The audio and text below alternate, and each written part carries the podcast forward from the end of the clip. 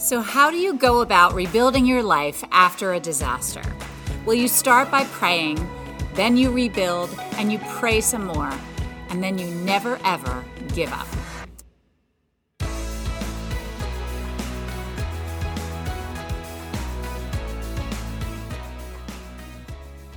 Hey folks, it's Karen G from Tower Hills Communications Team. Thanks for listening into our weekly podcast. We hope you get inspiration and clarity from today's message, so feel free to share this with someone that you know so that maybe they'll feel inspired too. This week, we finish the Old Testament part of our sermon series called The Story. So let's kick it off to Pastor Teresa Swenson right now as she reviews how Ezra and Nehemiah rebuilt Jerusalem. What does God have in mind for you? That's the question we have on our hearts whenever we come to worship. Pastor Jason is away this weekend. I'm Pastor Teresa, and we are continuing today in our journey through the story. You know, if you've been with us, and if you're new with us, we welcome you to it.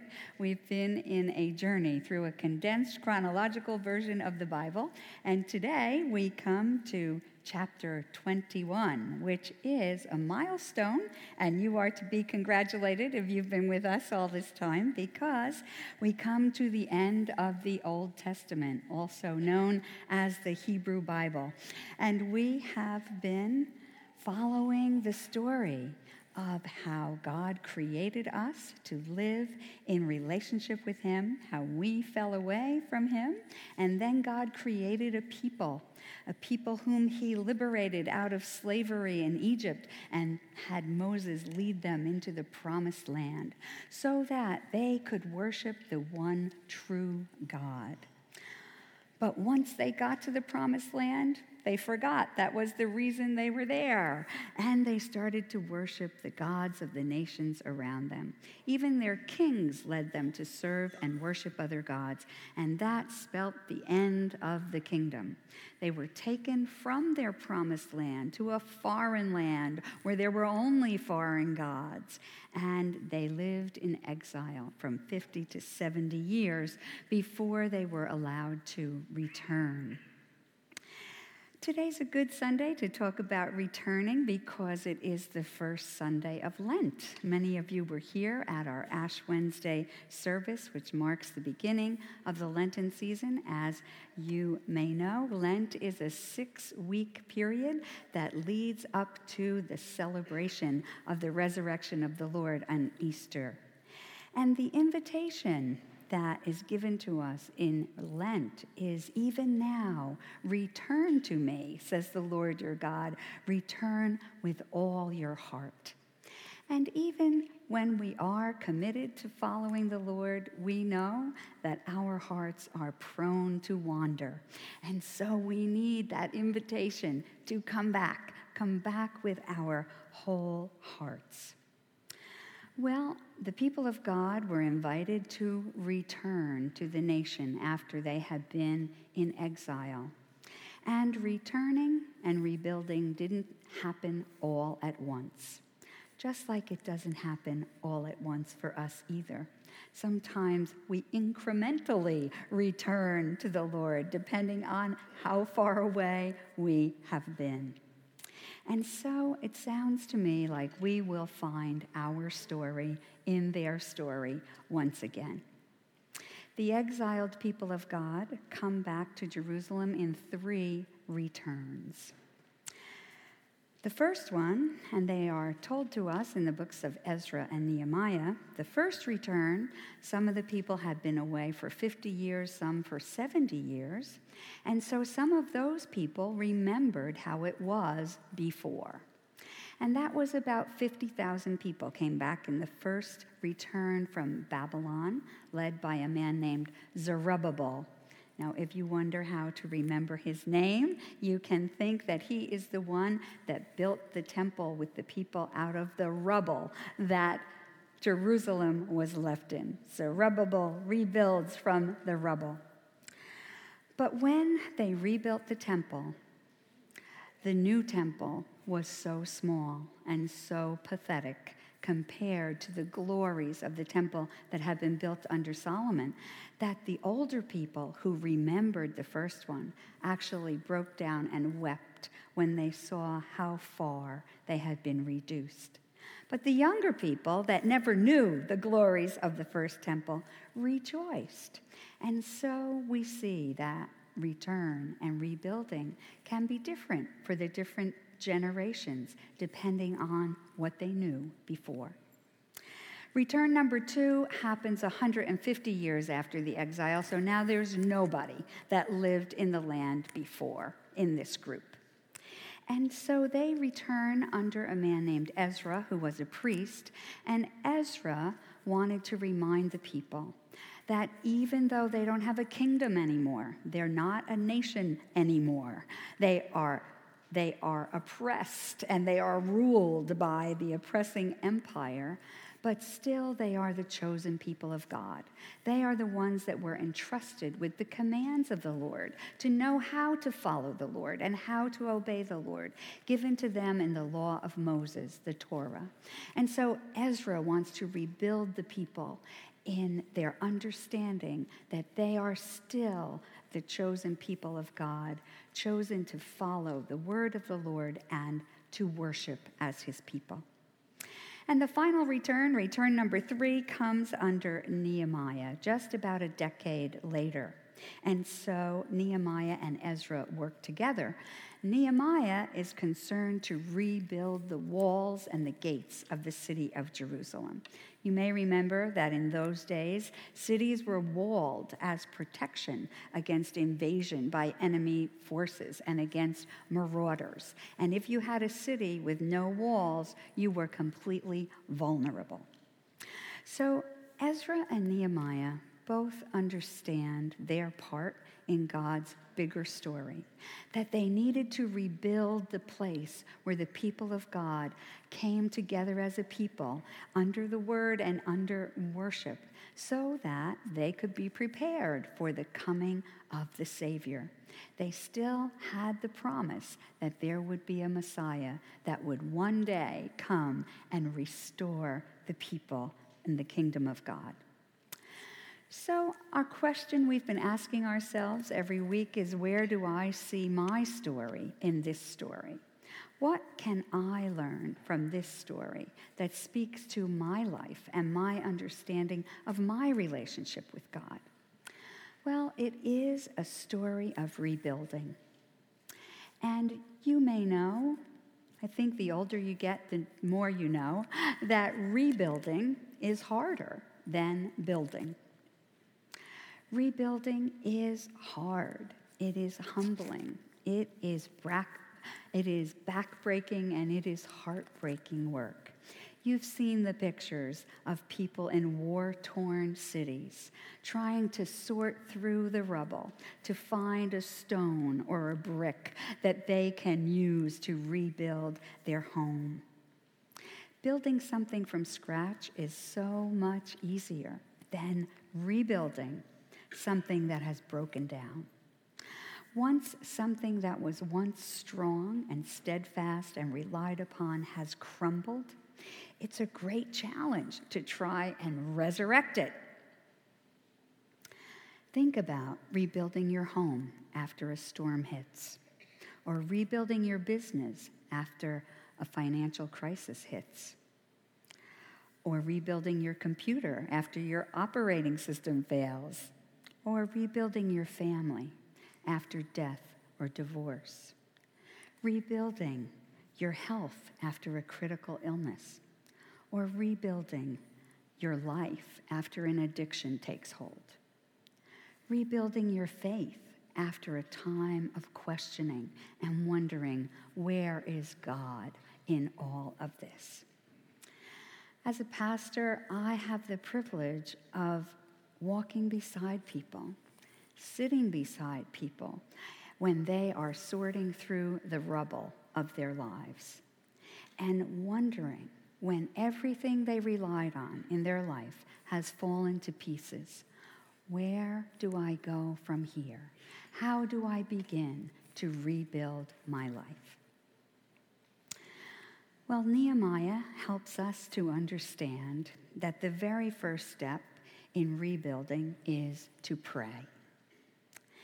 Nehemiah mourns and fasts and prays when he hears how badly things are broken down in Jerusalem. He is heartbroken and he confesses that his people have sinned against God. But he also is sure that God will not abandon his people when they return to him in repentance and faith. He is so sure that God will hear them when they pray to him. Prayer is the place where we talk to God and we listen for God. Prayer is the place where we find the courage to do the work of rebuilding that God puts before us. We find in prayer that God longs to hear us and wants to help us. The book of Hebrews says, Anyone who comes to God must believe that he exists and that he is a rewarder of those who diligently seek him. It is in prayer that we say to the Lord, We believe that you exist and that you are a rewarder when I seek you. So let's look at Nehemiah's prayer from Nehemiah chapter 1, starting in verse 3. They said to me, Those who survived the exile and are back in the province are in great trouble and disgrace. The wall of Jerusalem is broken down, and its gates have been burned with fire. When I heard these things, I sat down and wept. For some days I mourned and fasted and prayed before the God of heaven. Then I said, Lord, the God of heaven, the great and awesome God, who keeps his covenant of love with those who love him and keep his commandments, let your ear be attentive and your eyes open to hear the prayer your servant is praying before you day and night for your servants, the people of Israel. I confess the sins we Israelites, including myself and my father's family, have committed against you. Lord, let your ear be attentive to the prayer of this your servant and to the prayer of your servants who delight in revering your name. Give your servant success today by granting him favor in the presence of this man. I was cupbearer to the king. Rebuild step one pray. Rebuild step two expect resistance. You notice that Nehemiah says, I was the cupbearer to the king. We might think of that today as a secret service agent, one who is there in a trusted position to protect the king. So the cupbearer needed to drink the drink that was offered to the king before he did, to eat the king's food before he did, so that if anyone was trying to poison the king, they would poison the cupbearer first.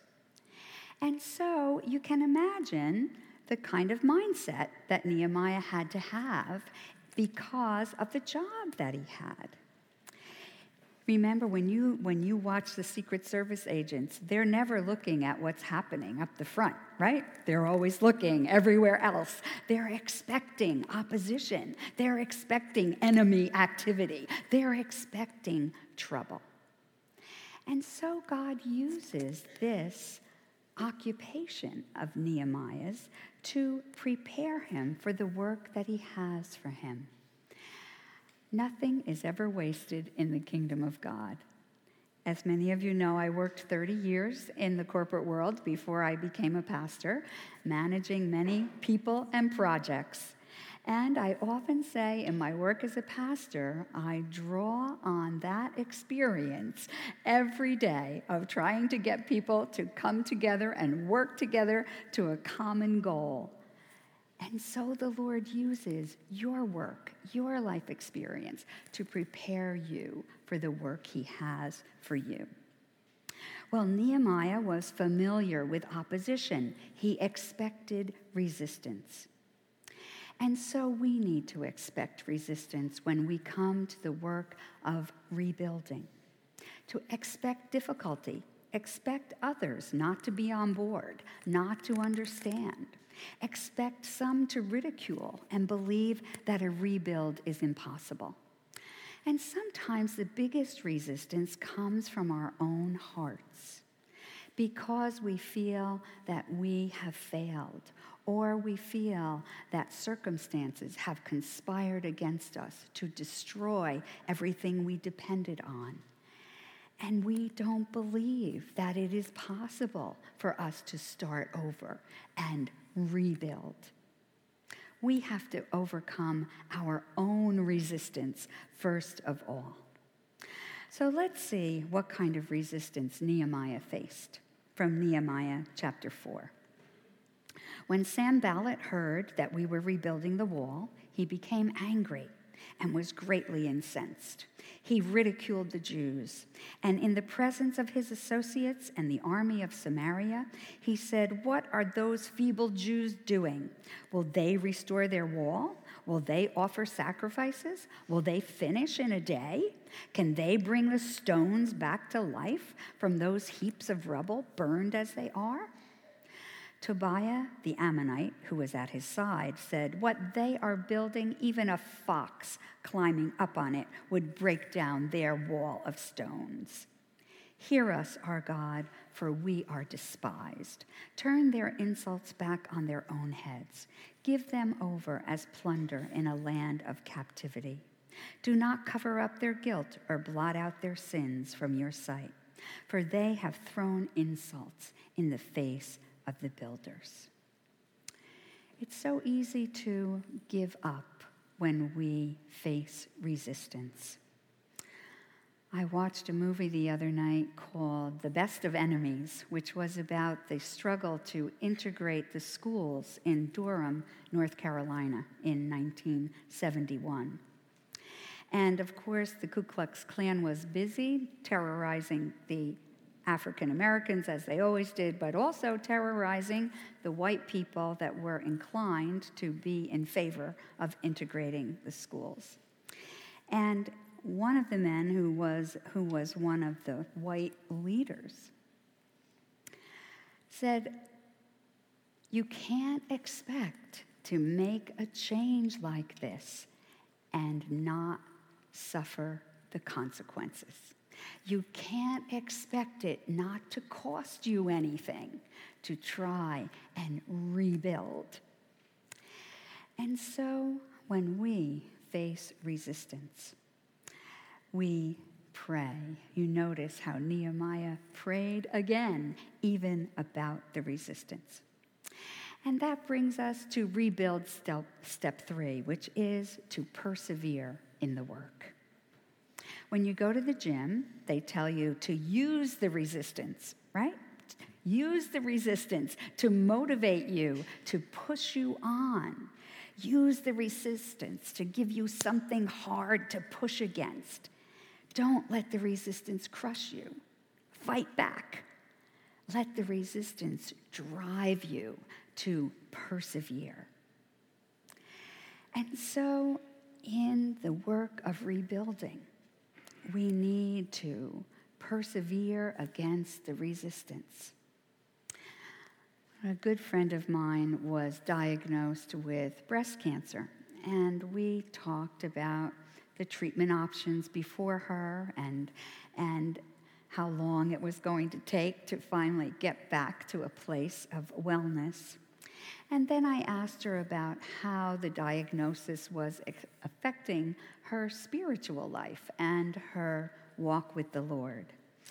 And she said, If the enemy is trying to get me, he's not going to win. That's perseverance. Perseverance in the fight against cancer, perseverance in the fight against discouragement, perseverance in the fight against despair. Determination that if the enemy is trying to get me, he's not going to win. And so the scripture says, Let us run with perseverance the race marked out for us. Each one of you has your own unique race that you are called to run and persevere in. So persevere in prayer, persevere in the work. let's see the outcome of Nehemiah's perseverance. This is from Nehemiah chapter 6. So the wall was completed on the 25th day of Elul in 52 days. When our enemies heard about this, all the surrounding nations were afraid and lost their self confidence because they realized that this work had been done with the help of our God. As we persevere in the work, the Lord Himself comes alongside us and gives us strength and perseverance beyond our own. The Lord matches our stride as we run and gives us a wind at our back. The Lord gives us the courage to go on and promises to help us Isaiah 41 says, So do not fear, for I am with you. Do not be dismayed, for I am your God. I will strengthen you. I will help you. I will uphold you with my righteous right hand. So, as we follow the steps to rebuild, to pray, to expect resistance, to persevere in the work, we come to the last step, which is to rebuild by persevering in the word and worship. The people assembled to hear the word of God. You remember in those days, it wasn't like you had 15 Bibles on your shelf in your library. The people had to come together to have the word of God read to them. And they had not assembled together in almost 150 years to hear the word and be free to worship. So Ezra read the scriptures, the teachers interpreted it to the people, and the people understood and committed themselves to obey. Worship together is so much more precious to people who are deprived of it. I see people who are restricted, people who are not mobile any longer. And we know around the world there are people that are persecuted and are prevented from gathering as we can here publicly on Sunday morning. And the people that I visit that tell me, I miss coming to worship, and I wish I had come more faithfully when I could. And that's always a lesson to me to persevere and Lent is a good time for us to renew our commitment to the Word and to worship, to be in the Word, to come together whenever we are able to be with God's people, to worship the Lord. Well, they did that, and it's told to us in Nehemiah chapter 8. All the people came together as one in the square before the water gate. They told Ezra, the teacher of the law, to bring out the book of the law of Moses, which the Lord had commanded for Israel. He read it aloud from daybreak till noon as he faced the square before the water gate, in the presence of the men, women, and others who could understand. And all the people listened attentively to the book of the law. Ezra praised the Lord, the great God, and all the people lifted their hands and responded, Amen, Amen. Then they bowed down and worshiped the Lord with their faces to the ground. Nehemiah said, Go and enjoy choice food and sweet drinks, and send some to those who have nothing prepared. This day is holy to our Lord. Do not grieve, for the joy of the Lord is your strength. The joy of the Lord is your strength. Jesus is in the business of rebuilding our joy. The joy of the Lord is knowing that we are loved and we are forgiven. So many times we stay away, we don't return to the Lord because we're afraid that when we do, it will be nothing but guilt and shame. And yet, what the Lord Jesus promises us is not guilting and shaming, but the joy of knowing that we have received his forgiveness. Joy is what we lose when we're overcome by sin and when we're overcome by cynicism, when we don't believe that the Lord can restore us. But remember that Jesus is a master builder. Remember, he was a carpenter, and many Bible scholars say what he really was was more like a construction worker than a carpenter in a woodshop. Jesus knows all about rebuilding broken lives, despairing hearts. And Jesus invites us to return to him, to turn away from sin and sadness, from everything that interferes with our loving God and loving our neighbor and loving ourselves. He invites you to a life of joy. This is his invitation from the Gospel of John. As the Father has loved me, so have I loved you. Now remain in my love. If you keep my commands, you will remain in my love. I have told you this so that my joy may be in you and that your joy may be complete. Will you answer his invitation today to return and let him rebuild your joy. Let this be a chapter in your story.